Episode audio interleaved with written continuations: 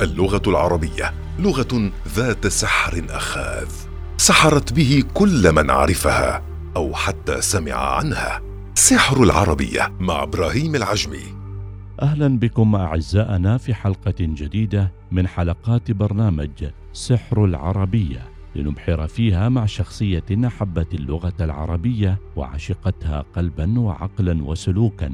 في هذه الحلقة من برنامج سحر العربية. مستمعينا الكرام نستضيف فيها الاعلامي عبد العزيز بن حمد العجمي الذي بدأ الحديث عن علاقته باللغة العربية وبدايتها مع برنامج افتح يا سمسم. ذاكرا موقفا حدث له مع أحد المعلمين في صغره وخلطه بين حرف الضاد والضاد. تتزاحم الصور الذهنية التي تربطني كطفل عشق العربية منذ نعومة أظفاري فقد ملأت حواسي سمعا وبصرا. ولا يخفى على أطفال تلك الحقبة البرامج التعليمية التي أنتجتها دول مجلس التعاون. وهنا إذا ما ذكرت فإني أذكر برنامج افتح يا سمسم. وتقفز في الذاكرة أصوات الحروف التي نقرأها مع الممثلين مقطعة وما أجمل تلك اللحظات التي نتسمر من خلالها أمام الشاشات لنكتسب مهارات كثيرة بأسلوب شائق لم يكن له بديل وقت ذاك. يعني لا توجد ملهيات. كان الاهتمام بهذا البرنامج.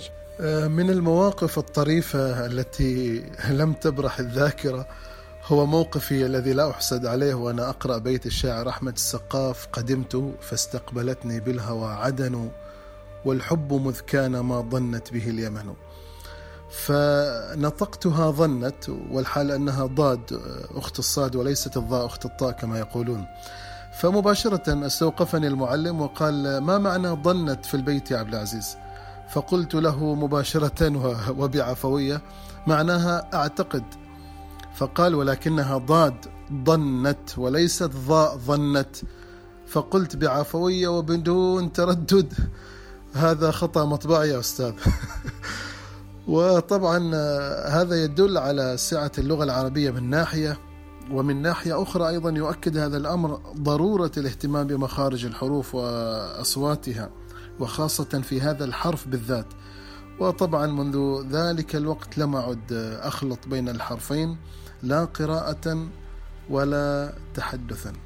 ثم يجاهر العجم بأن قاموس اللغة العربية كبر معه وهو يستمع لصوت والده الذي كان يتغنى بالشعر في المناسبات الاجتماعية والوطنية مرورا بإلقاء القصائد في الإذاعة المدرسية وارتجاله تقديم البرامج الإذاعية. ذاكرا إلقاءه نصا شعريا في مسابقة تربوية في المرحلة الإعدادية ليحرز بذلك المركز الأول مرجعا إنجازه إلى أساتذة كان لهم الفضل في ذلك. كبرت وكبر معي قاموس العربية وزادت الحصيلة اللغوية وأنا أستمع لصوت والدي رحمه الله مرددا المدائح النبوية والقصائد الوطنية بصوت كلاسيكي عرف عن السلف حينما يتغنون بالشعر فيحببون الآخرين إليه. هذه الحميمية وهذا الحب للغة العربية عزز في نفسي الثقة ومكنني لاحقا من مواجهة الآخرين على سبيل المثال في في, في الإذاعة المدرسية من خلال القاء القصائد الشعرية. وهكذا حتى وصلت إلى مرحلة أرتجل فيها فقرات البرنامج الإذاعي ارتجالا ربما بسبب التعاطي مع الألفاظ المتجددة وفي مناسبات مختلفة. آه، إن فاتني آه، شيء في هذه الذاكرة العالقة بالعربية فلا يفوتني أن آه، أذكر النص الشعري للشاعر فاروق جويدة مرثية حلم الذي ألقيته في مسابقة تربوية في الصف الثالث الإعدادي آنذاك وأحرزت فيه المركز الأول على مستوى محافظة شمال الباطنة فكان انطلاقا لمرحلة جديدة في سحر العربية. ما دمت في معرض الحديث عن عن العربية وفضلها في تكويني فاسمحوا لي أن أرد الفضل لأهله وأذكر أستاذين كريمين كان لهما فضل هذا التكوين وهما الأستاذ صديق لطفي العصر من مصر الشقيقة والأستاذ شعيب محمد عمر العياري من تونس الحبيبة فجزاهم الله جزاء المحسنين. هذه الذاكرة الأولى مذ كنت طفلا في بداية تكويني تكوين الشخصية الذاتية لأي طفل تعلق بشيء ما. الإعلامي عبد العزيز يتذكر في الثواني القادمة أن اختياره للغة العربية كتخصص لم يكن فرض صدفة بل متناغما مع رغبته ورغبة والده وصولا للبحث العلمي في الماجستير الذي سبر فيه مهارة التحدث للصف الرابع كما لم يفته وظيفة المراسل التلفزيوني التي يمارسها ويستخدم خلالها لغته العربية متمنيا أن تظل علاقته باللغة مستمرة. آه، في مرحلة لاحقة أهدتني الأقدار اللغة العربية كتخصص تربوي وللعلم لم أدخل هذا المجال من باب الصدفة حيث أتيحت لي خيارات أخرى بعد حصولي على الثانوية العامة آنذاك ولكني اخترت اللغة العربية عن قناعة لم تثنني فيها تدخلات الآخرين. وهي أيضا يعني هذه الرغبة تتناغم مع رغبة والدي رحمه الله فعملت معلما للغة العربية وعشت عالما حالما من الخيال والبيان والبديع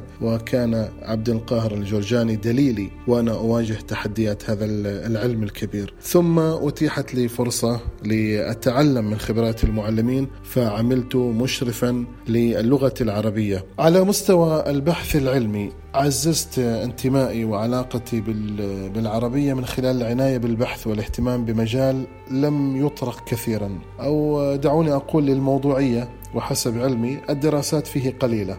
وهو موضوع التحدث كمهارة أساسية في أي لغة ومنها العربية. فقدمت طروحة الماجستير في جامعة سلطان قابوس حول مهارة التحدث لدى تلاميذ الصف الرابع وتواصلا مع هذا الاهتمام أيضا أعكف حاليا على دراسة متصلة بهذه المهارة وهذه المرة في تقديم برنامج لتنمية مهارات التحدث والإلقاء. يمكن أن أذكر في هذا الصدد تجربتي الحالية في ممارسة آه، مهارات المراسل التلفزيوني وهنا فرصة أن آه، أيضا أجزل الشكر للهيئة العامة للإذاعة والتلفزيون على إتاحة هذه الفرصة لتوظيف مهارات اللغة العربية التي تعتمد عليها هذه المهنة اعتمادا كبيرا طبعا بالإضافة إلى آه، المعايير الأخرى. اللغة العربية فيصل في كثير من المعايير والتعامل معها بحب وحميمية ووفاء وإخلاص يقود الإنسان دائما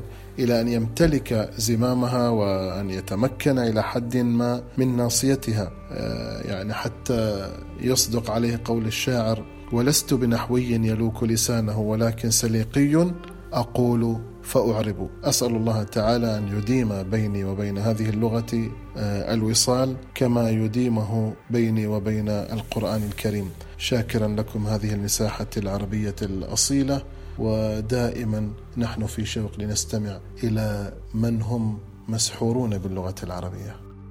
في نهاية حلقتنا من برنامج سحر العربية صدفنا خلالها الاعلامي عبد العزيز بن حمد العجمي متحدثا عن حياته مع اللغة العربية كيف بدأت واستمرت وتربعت اهتماماتها في قلبه مقدمين له الشكر ولكم أعزائنا المستمعين على أمل بلقاء جديد وحلقة جديدة من برنامج سحر العربية إلى اللقاء. سحر العربية مع إبراهيم العجمي الوصال الإذاعة الأولى.